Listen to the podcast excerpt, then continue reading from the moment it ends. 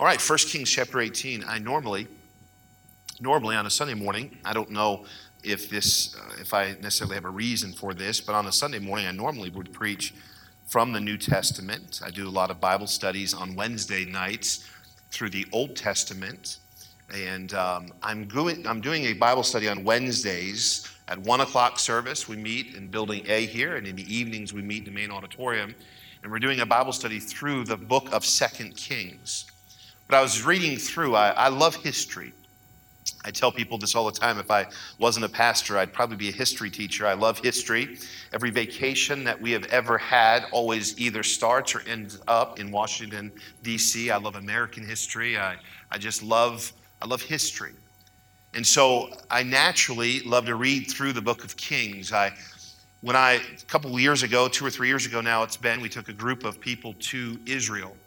And I've always heard that once you get to Israel, uh, everything changes. And that is so true. You see things so different in the Word of God. As we were there in, in, in Israel, we were on the Mount Carmel, this place where Second King or First Kings chapter 18, this event took place.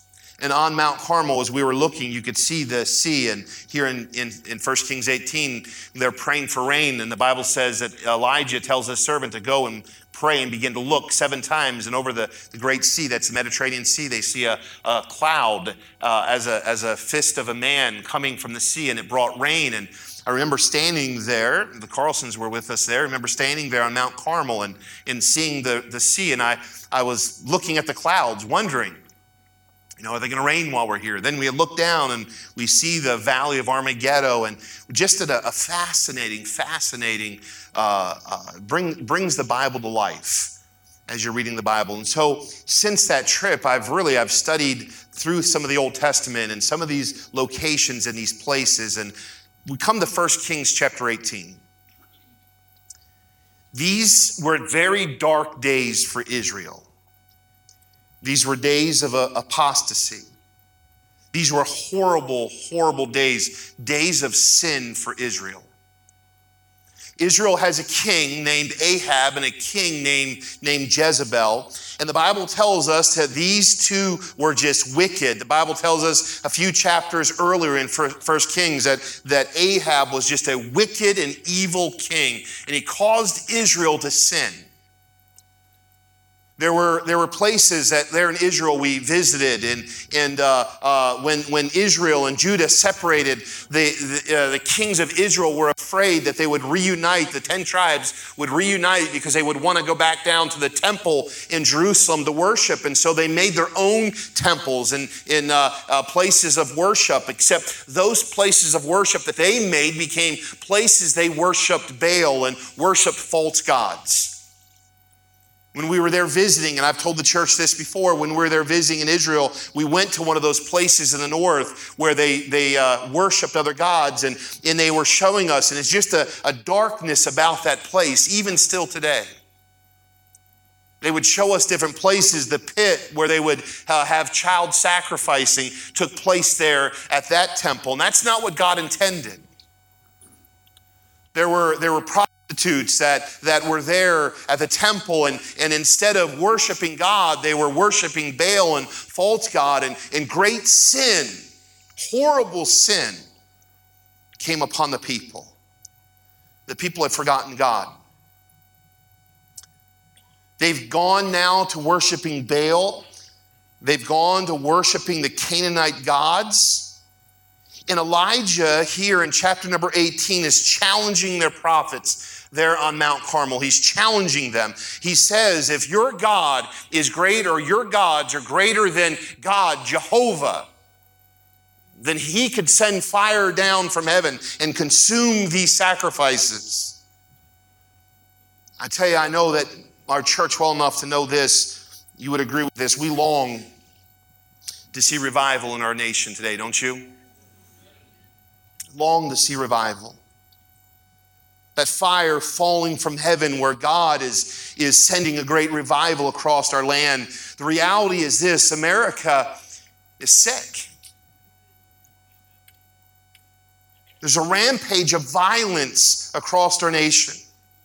I saw in the news just past week there on one of our major cities, the cameras that are, that are capturing events that are taking place on the corners there. There were four or five that came up and, and, and, and came into contact and began to fight with several others. They all just pour, uh, pulled guns out and began shooting, and, and their human beings lie bleeding on the streets in the major cities in our nation.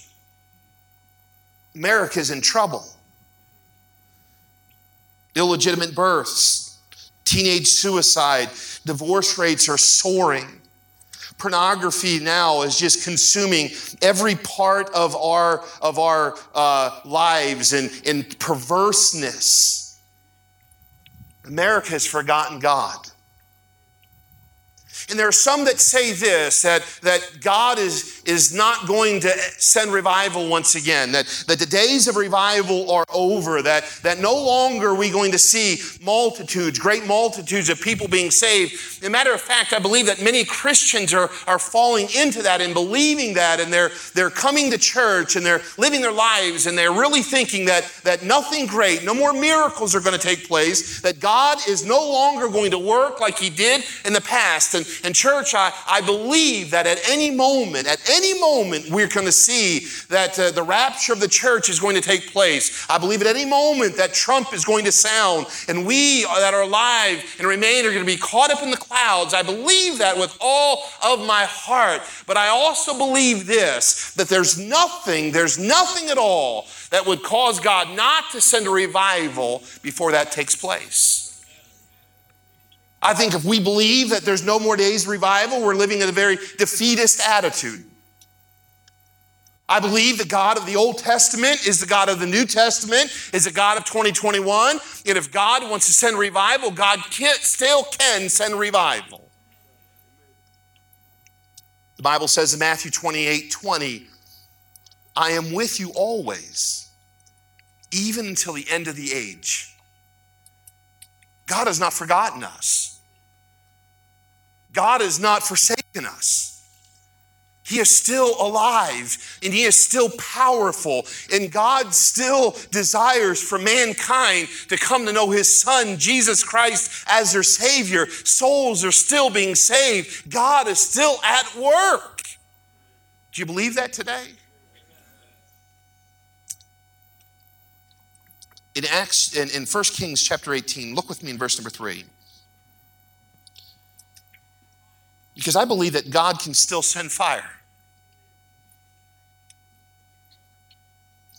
I still believe that revival can take place. But there's some enemies of revival. We see this here in Acts chapter 18. Look with me in verse number 3. And Ahab called Obadiah, which was the governor of his house. Now, there's something interesting because here we find Obadiah is the governor of the king's house. He's, he's the king's servant. King Ahab is one of the most wicked kings in all of Israel. Jezebel. How many of you ever named your daughter after Jezebel? Anybody? No, you wouldn't do that. She's a wicked, wicked queen. If you did, God love her, we'll give her two snow cones today. We, I didn't mean to offend you if we did, if you did. We can always change her name after church today, too, if you'd like to do that. Here's, here's Obadiah serving as the governor of the most wicked king and queen in Israel's history. But the Bible says this about Obadiah Obadiah feared the Lord greatly. It's, it's almost like verse number three, it just doesn't make sense. How could Obadiah, the, the, the king's servant, the most wicked king of Israel, also love the Lord greatly? For it was so when Jezebel cut off the prophets of that Obadiah took hundreds, a hundred prophets and hid them by, by 50 in a cave and fed them with bread and water. This is what he's doing. He's kind of living both lives. He's, he's serving Jezebel, he's serving Ahab, but when trouble came to, the, to those that were serving the, the one true God, he was feeding them and, and giving them water and giving them shelter and giving them safety. In verse number five, and Ahab said unto Obadiah, Go into the land unto all fountains of water and unto the all brooks. Peradventure we may find grass to save the horses and mules alive, that we lose not all the beast. So they divided the land between them to pass throughout it. Ahab went one way by himself, and Obadiah went another way by himself. Now, this is an interesting, interesting verse to me. You say, why, why are they going to look for grass? Why are they going to look for food, food for animals? Because it hasn't rained now in some three and a half years. Remember, the judgment of God came upon Israel.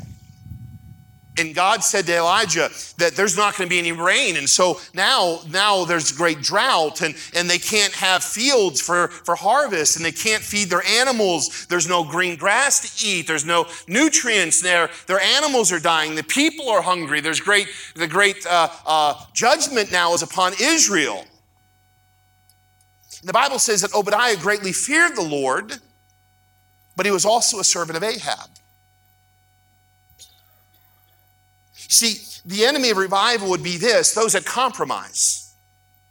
And I would say, church, in these last days, we cannot compromise. We cannot give up serving the Lord. We can't have one foot in the world and one foot in Christianity or one foot in the world or one foot in the church. We need to choose who we're going to serve. Are we going to serve Baal or are we going to serve God? We can't serve two masters. We must choose, as jo- uh, Joshua said. But as for me and my house, we are going to serve the Lord. Here, this is the problem with Obadiah. Obadiah, instead of going to look for grass, he should have said to his, his master, instead of looking for grass, instead of doing this in our own power, why don't we repent and turn back to God? Why don't we realize that there's nothing in our own strength that we're going to be able to do to fix this problem? What's wrong is we've sinned against an almighty God. What's wrong is we are living in defiance, direct defiance from an almighty God. What we need to do instead of trying to solve this ourselves is turn back to God. Listen to me, in society today, there's so many that are compromising. They're trying to put man's plan instead of God's plan. They're trying to, they're trying to get success their way instead of God's way. You see, Obadiah, he ceased to pray. He said, I'm going to work. Listen to me. There are things that can only come by God's hand. Judgment was upon Israel. And no matter how hard they worked, no matter how many ways they went, no matter how much grass they tried to find, God's judgment was upon them. What they needed to do is get down on their knees and repent and turn back to God. I see the enemy of revival here. I see, first of all, is compromise. Secondly, I want you to see this. Look with me in verse number 17 of the same chapter. Are you with me today? It came to pass when Ahab saw Elijah that Ahab said unto him, Art thou he that troubleth Israel? Again, this, this verse is crazy. He says, Ahab, the guy that is sinning, the guy that they're, they're, they're, they're sacrificing children, this guy that is, is, is, is murderous, this guy that is wicked, he's the worst king that Israel has ever seen. And he comes to the man says to the prophet of God, Are you the one that's causing all these problems? Isn't it amazing those that do wicked want to blame their troubles on those that do right? Isn't it crazy in the nation we're living in today? They want to call Christians those that hate. Those that stand upon biblical principles, they're the ones that are causing the problems. Those are the ones with the issues? No, secondly, the enemy of revival is those that are corrupt. Here, Ahab, he's blaming Elijah, Elijah for the problems that they're facing in Israel. But I, I, like what Elijah says. He says back in verse number 18, and he answered, I have not troubled Israel, but thou. Here, here Elijah turns it all back on Ahab, and he says to Ahab, No, no, you've got it all wrong. The message I'm preaching is to help Israel. The message I'm preaching is to Israel to turn from their sin. You're the one, you're the man that's causing such trouble and, and, and violence and, and judgment upon this nation. You see, sometimes those that are in authority, like Ahab, they feel like they're doing right. But Elijah said to Ahab, You're the man, you're the corrupt one. Then I want you to see this. Look with me in the same chapter, verse number 19. We find the verse continues, the story continues. Now, therefore, send and gather to me all Israel unto Mount Carmel. And the prophets of Baal, 450. And the prophets of the groves, 400, which eat at Jezebel's table. So Ahab sent all the children of Israel and gathered the prophets together unto Mount Carmel. And Elijah came unto all the people and said, How long halt thee between two? How long halt thee between two opinions? If the Lord be God, follow him. But if Baal, then follow him. And look at the responses of the people. The people answered him not a word. There's great confusion. I'm sure the people are looking, well, if I give up Baal, I'm going to give up all the things that the king and the queen are offering me. I'm going to give up the food. I'm going to give up the riches. I'm going to give up all, all the access that I have. If I choose one, I'm going to lose. If I choose the other, I'm going to lose. And here are these prophets, these, these 450 prophets, these other 400 men that are coming, they're very confused. You know what, what, what, what hinders this revival that we could see is corrupt men. What hinders is compromising men. And what hinders are confused people. They answered him not. And this is what this is what Elijah says. Make up your mind. Get off the fence.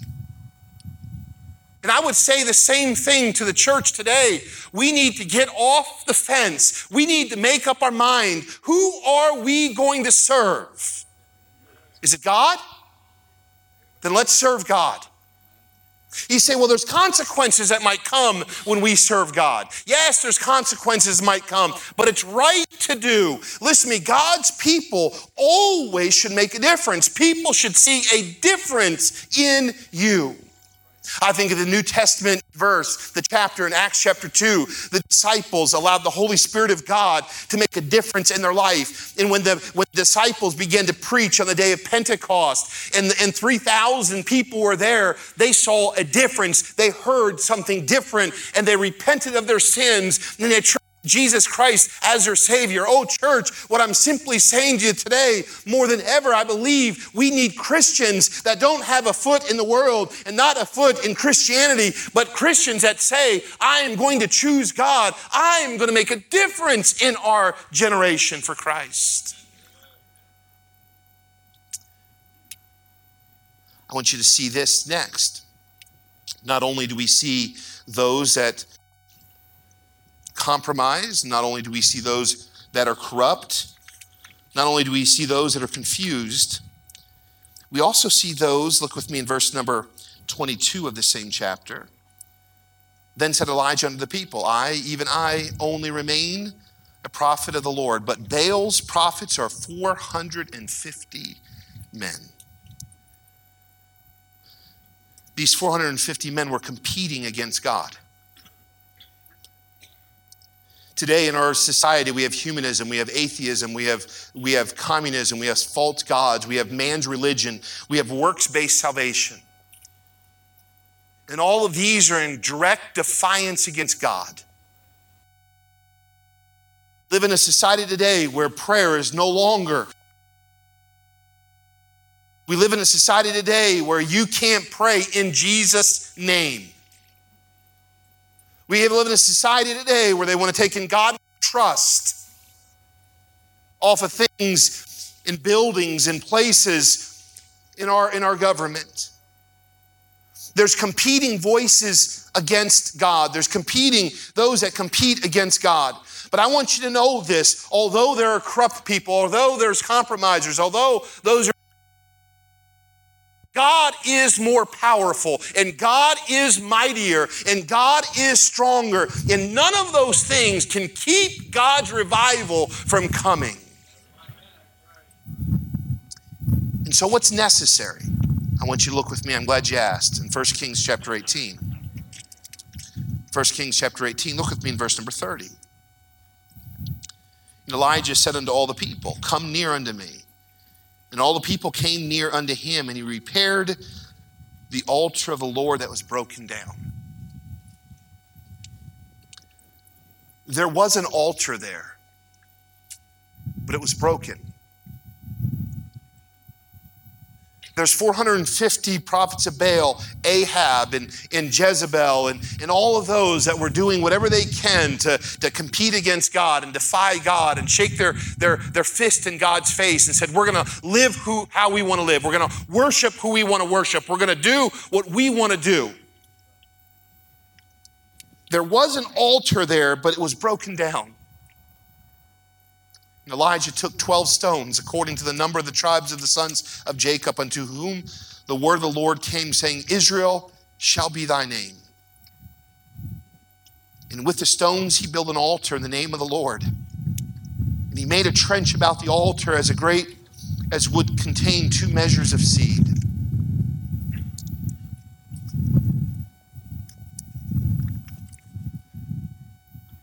And the people came together church, what's necessary for revival? And I would say this a spirit of unity and solidarity. The church needs to come together. The church needs to understand there's altars that must be fixed. There's areas in our lives that must be repaired. The church needs to come together to see the power of God take place in 1 Kings chapter number 18. Look with me in verse number 32. Again, in the stones, he built an altar in the name of the Lord, and he made a trench about the altar as a great as great as would contain two measures of seed. I want you to see this here. He also made a trench, and what he did was say, All right, we're going to make a line. There's going to be a line that I'm going to draw. This is the altar of God, and we're going to repair this altar, and we're going to sacrifice on this altar, and we're going to worship God once again on this altar. And we're going to, we're going to draw a line, a trench around where we used to sacrifice there was a separation made. Now, now listen to me. I'm not talking about legalism here. But I'm talking about there's a difference between the world and God's holy people. This past week, two weeks now, I told you last week, uh, just seemed like it just kept getting worse. I was on vacation on my ride home. My son and I were driving. I had a couple friends call me and say, "Hey, what's going on with Pastor so and so?" And I, honestly didn't know. My didn't I didn't I, I was just out of the loop for a week while I was on vacation. Not long after those phone calls, I then began to hear, and my friend me and he said, "Listen, I just." want you to know that I had to resign my He was living in sin for four or five years. This is someone that I had preach here twice. Just devastating. And as the came out and the worse it got, and just broke my heart. As Michelle and I talked, she said, Boy, we've had lunch with them, we've eaten with them, we've, we've, we've been to conferences together with them. They're our friends. Not long after that, a few days later, I got news that there was a, another pastor that resigned and, of, a, of a mission board in his church because of, of, of, of sexual immorality once again. Just a few days ago, I heard of another friend resigning his ministry, not because of he and his wife, but because of other leadership that was involved in immorality that, that uh, they tried to cover it up. When it was revealed, what no part of this. I'm saying today there's got to be a difference, church. We're too comfortable with sin. And we don't want our sin preached against. We want to go to church, and if we can, if we can hear a good message that, that tickles our ears and makes me feel good, listen to me. I believe in the grace of God. I believe in the forgiving power of the cross. I believe that no matter what you've done, that Jesus Christ will forgive you. No, no matter what you've done, Jesus Christ will save you. No matter who you are, no matter what your sin is, if you come to the foot of the cross, you are forgiven. I believe that. But that's not a license for us as Christians to continue to sin. There's got to be a separation. There's got to be a line drawn. Too many Christians are living as Christians when it's easy and it's simple, but when the difficult days come, when the hard times come, when, when, when it, days get dark, that's not the time to choose sin. It's not the time to separate ourselves from God. It's time that Christians today choose that we are going to live a, a holy life separated from the world. We need a spirit of unity. We need separation of God's people from the world. Look with me in verse number 33 of the same chapter, and he put the wood in order. He cut the bullocks in pieces and laid them on the wood and said, Fill four barrels with water and pour it on the burnt sacrifice and on the wood. So just picture this with me, if you would. He says, I want they rebuild this temp, this this this altar. He puts wood on this altar. He says, "Now what I want you to do is I want you to put four barrels of water." How many of you have ever built a fire before? How many of you used four barrels of water to do it? No. I, have been. I see the Moors sit out there. They they they build bonfires out in their backyard. I've never seen a garden hose spraying down the wood before you light it. No. And if, if four barrels isn't enough, look what he says in verse number 34. And he said, Do it the second time. And they did it the second time. And, and, and so that's eight barrels, right? How many mathematicians do we have here today? Is that eight? And then he said, Do it a third time. And they did it a third time. You know what's interesting? Not even the fact that they were putting water on this. What's interesting to me is this it hasn't rained in three and a half years, and water is such a precious thing. And they took, they took four barrels of water three different times, and he poured this precious water out on these on this offering. You know, if Elijah, if this doesn't work, he's in big trouble. He, he not only is going to look like a fool, he has poured out life saving water that's needed for the people and the, in the, in the cattle. But I want you to mark this down. He put a priority on the sacrifice. That sacrifice, as you see sacrifices here in the Old Testament, throughout the Old Testament, what they are, it's a type of the one true sacrifice, Jesus Christ. It's a blood sacrifice.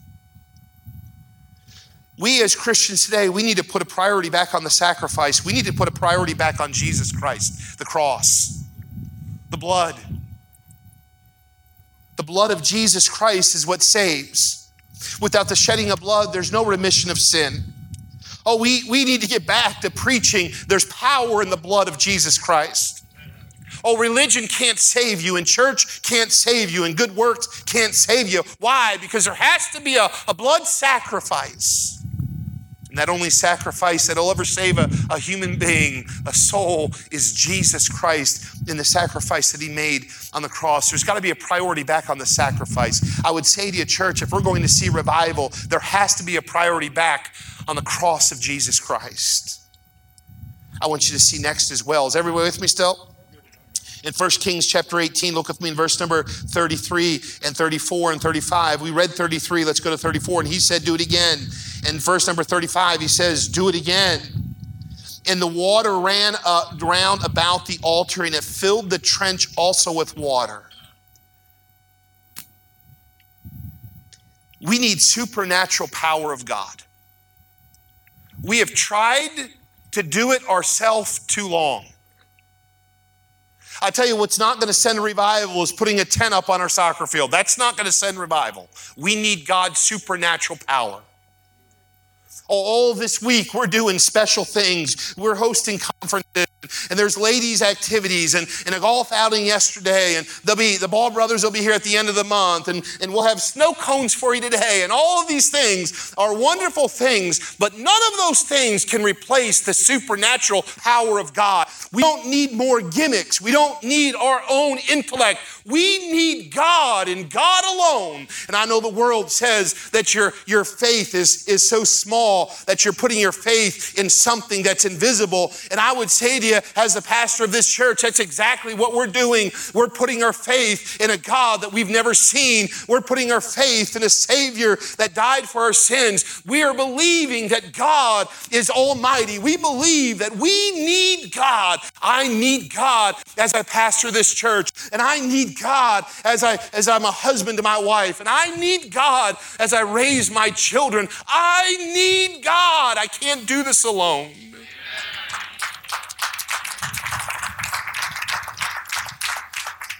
Only God can do this. And this is what he did. He soaked the wood. And you know what's incredible? After all of this soaking of the wood, God can still bring the fire. He still burn the wood. We need a supernatural power of God. Then I think, church, let's not lose this. Look with me in 1 Kings 18 36. And it came to pass at the time of the offering of the evening sacrifice that Elijah the prophet came near and said, Lord God of Abraham, Isaac, and of Israel, let it be known this day that thou art God, there, that thou art God in Israel, and that I am thy servant, and that I have done all things, all these things at thy word. Hear me, O God, hear me, that this people may know that thou art the Lord God, and that thou hast turned their heart back again. Would you write this down, please? What's needed is fervent prayer. Prayer for God to be glorified. Listen, I know we're, we're, we're, commanded to. We pray for those that are sick. We pray when we have troubles. But here Elijah was praying that God would be glorified. Church, when was the last time you prayed that God would be glorified? When was the last time that you said, God, my simple request is for that mankind would know you? My request is that those that are lost in darkness, those that are steeped in sin, would see your power, would see your majesty, would see your might, and come to know you. We need prayer. Prayer is one of the things that are talked most about in church, but done the least. We get busy, we plan, we prepare, we get moving with our life. Our days start so early. We're, they're so packed with things, and I'm afraid we've lost the power of prayer. How much time have you spent in prayer? We've worshiped the Lord today. We've come in, we've served all week long. We've served at funerals. We've served people. We've made visits. We've, we've, we've, we've prepared the tent. We've, we've practiced the music. We've, we've, we've rehearsed all the things and we've planned. We've put out flyers. We've, we've, we've, we've put out on social media. We've done everything that we can do. But I want to ask us, church, how much have we prayed? Which time are we given to prayer? How many of you agree we need to get back to prayer? When the fire falls, I need to be done. When the fire fell, it consumed. And, oh, church, I want us to be consumed with God. It not only consumes, it convicts. Look with me in verse number 39. And when all the people saw it, they fell on their faces and they said, The Lord, He is the God. The Lord, He is the God. My heart yearns for a mighty revival of God. People come to know God. My heart yearns for a time whether it's in a tent or in a building or in your home, in your closet, the power of God begins to consume you, begins to consume me, convict us, and our hearts are changed. I tell you, church, it doesn't, not much more excites me than when we give an invitation and somebody raises their hand and says, I want to trust Christ as my Savior. I want to know Jesus. Not much more consumes me and excites me when a child of God says, I want to get right with God. I want revival to come.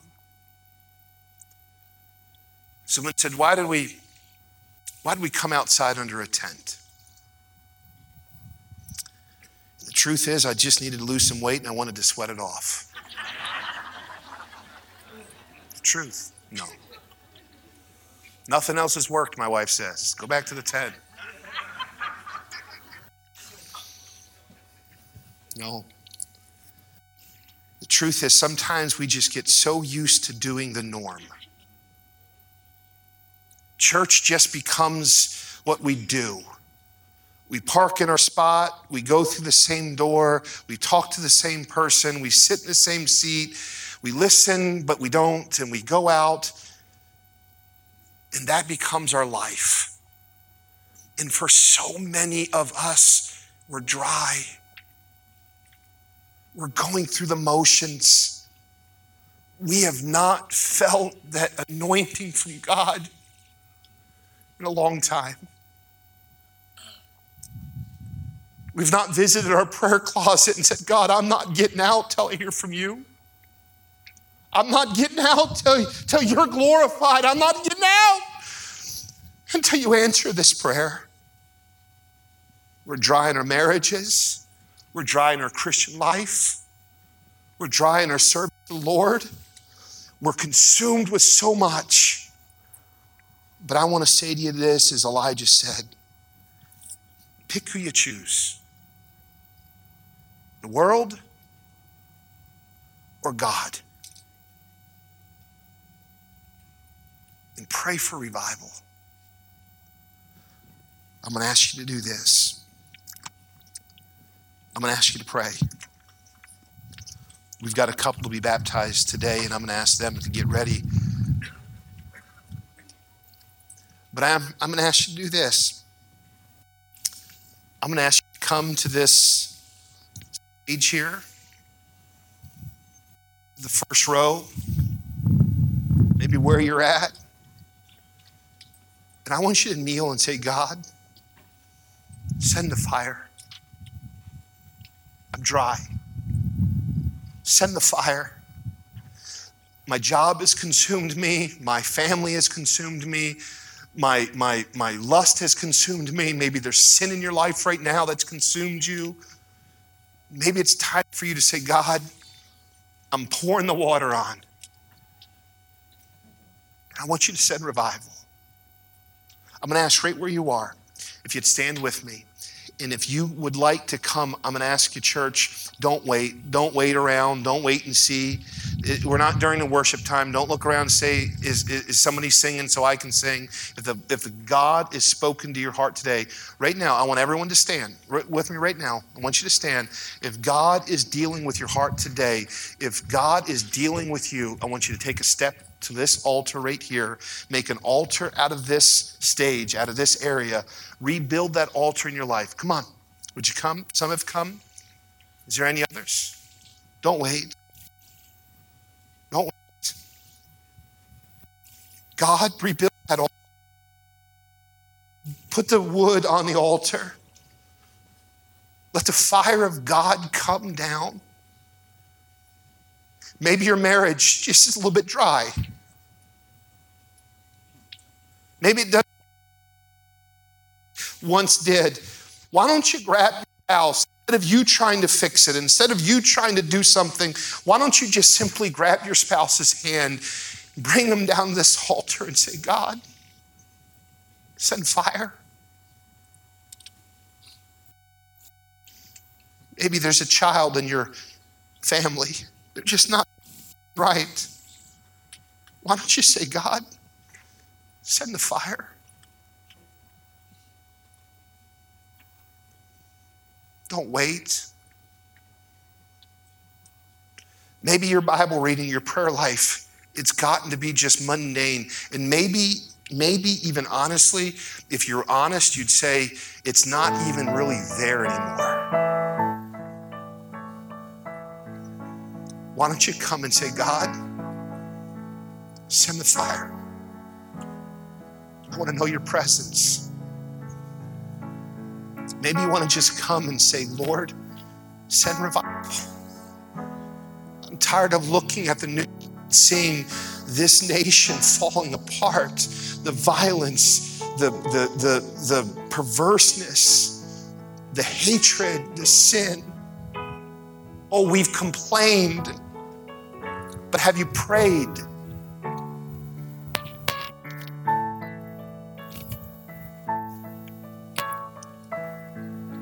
Maybe there's one here today. As many are praying. Is there one here today would say this? I need, I need to be saved. I want this revival. I want God's power. But I need to trust Christ as my Savior. Is there one here today, just with an upraised hand, and I'll pray with you here today? Just leave it up so I can see it. Don't don't just slip it back down. I, I want to scan this this crowd here. It take me a moment. Would you just lift your hand up? You're amongst friends. Nobody's going to embarrass you. Matter of fact, we'll rejoice with you. Is there one here today you would say, I need to trust Christ as my Savior? I want to be saved. I want heaven to be my home. I want to be gloriously saved today. I, I, I, don't know if I even know all the answers, but I just know the Holy Spirit of God right now is, is doing something in my heart. And I, I, I want you to pray with me because I want to trust Christ as my Savior today. Is there that today? Would you just slip your hand up and leave it there for me to see it so I can pray with you? Is there anyone like that at all? Anywhere? Out from under the tent? Is there one? God, you, you know these hearts. We want the fire. We want to be consumed with you. And for some, Lord, our hearts have grown cold. We need you to start a fire again. For some, we've gotten so close to the world.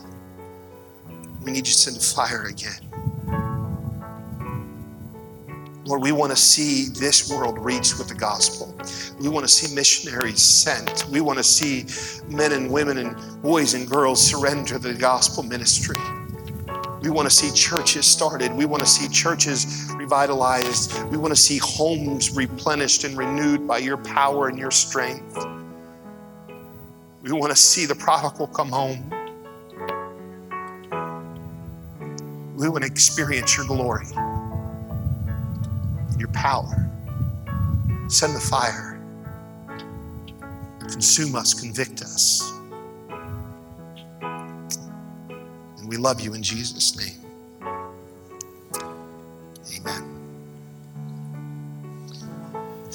You may be seated for just a moment. We're going to baptize today. And before we do that, before you get in there, unless it's warm, okay.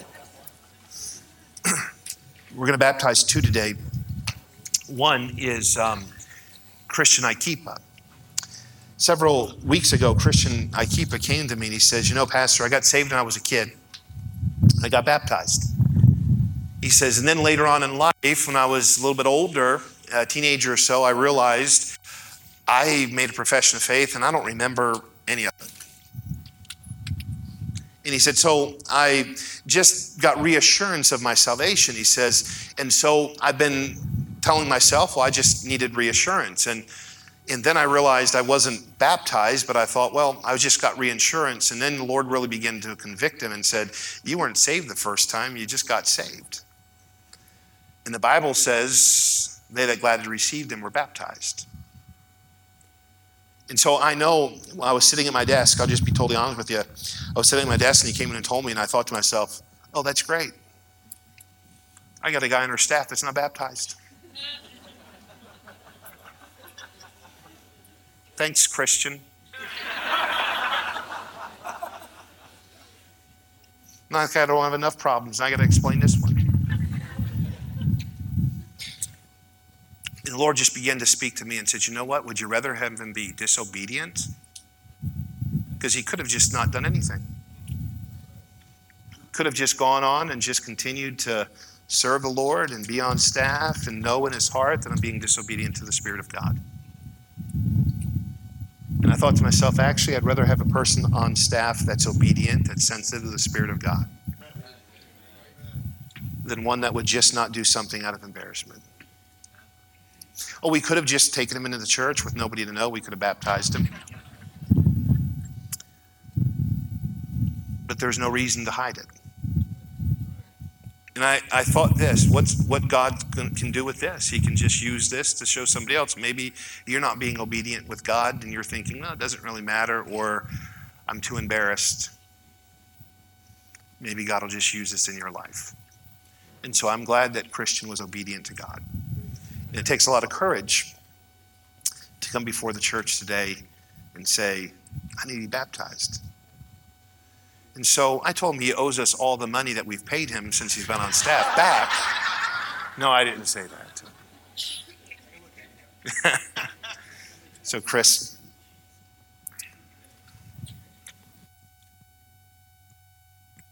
You'd think after four weeks that the water would be warmer. It's not. But it is awesome to see our young people following the Lord in baptism. And uh, as a church, I think we ought to be excited about the fact that we uh, are seeing this on a regular basis. I have people asking me every week now, who's getting baptized this week? And uh, so it's an awesome thing to uh, see uh, in our church the baptismal waters troubled every week. So this is Madison Fry. Madison, have you received Jesus Christ as your personal Lord and Savior? Then I baptize you, my sister, in the name of the Father, the Son, and the Holy Spirit, buried in the likeness of his death raised in the likeness of his resurrection.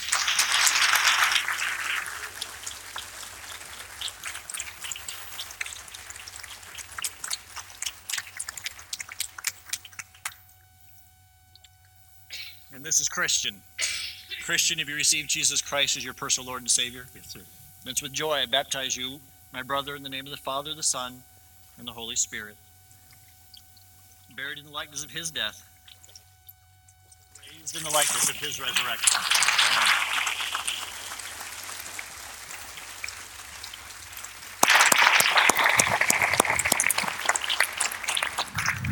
Amen. Well, if you have a ticket, if you have kids, make sure you go get your kids and make sure you get a ticket. I think they're getting tickets inside there. But um, there's a snow cone machine or truck here, and there's several stations, so they can serve